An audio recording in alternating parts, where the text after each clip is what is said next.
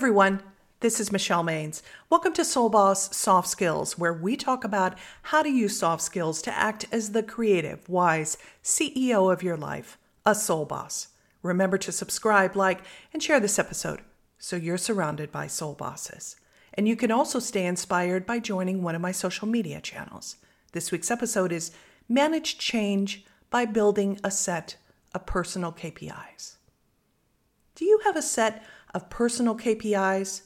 Key performance indicators are a metric often used by sales or financial people. However, I saw a great graphic that upended old school thinking and pivoted toward people skills. KPIs morphed into new definitions, such as keep people informed, keep people involved, keep people interested, and keep people inspired. The graphic highlights an important point. There's more to life than what you achieve. And when uncertainty is afoot, keeping alliances first becomes even more critical. But are you giving this idea the side eye because you're a get it done, bottom line kind of person?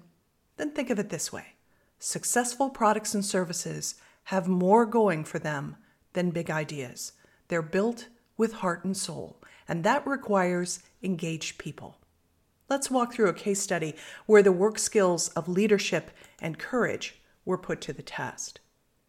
In the article Leading Change in a Company That's Historically Bad at It, Ron Carucci tells the story of his client Craig.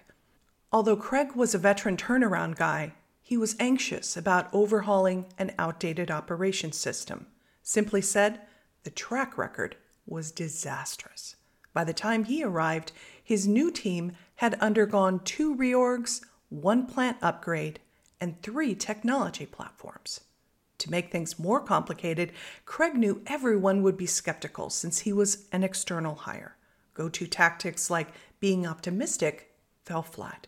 So he shifted gears and modified KPIs solely from implementation measurements to keeping people informed, involved, interested, and inspired. The team wasn't expecting his stump speech.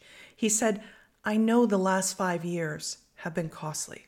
By my calculations, you've spent tens of millions of dollars, invested countless hours and emotional commitment, and you've told me you have little to show for it. Now I come along announcing yet another attempt. If I were you, I'd be rolling my eyes too.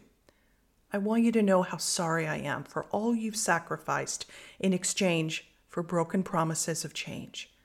I haven't earned the right to ask you to try again, but if you'll hear me out, I'd like to tell you why I believe this time could be different.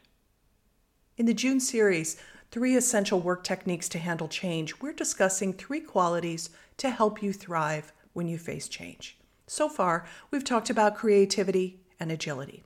Quality number three is courage. The old way of bossing up was to set KPIs in a vacuum then put blinders on and stick to those goals. But as the case study shows, even the best plans for perfect outcomes can get thrown off by unexpected events like reorgs, plant upgrades, and technology glitches. You can't avoid change, you can only manage it. However, facing snags doesn't mean you're stuck with bad habits and tired ways of working. Instead, setbacks are a sign to reroute and make honest, thoughtful, brave decisions. In practice, that concept looks like confronting difficult truths the first time around and choosing a solid team over statistics.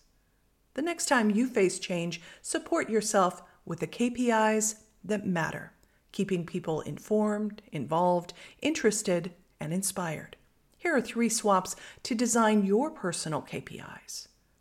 Number one, swap forcing results with collaborating so people feel heard and recognized.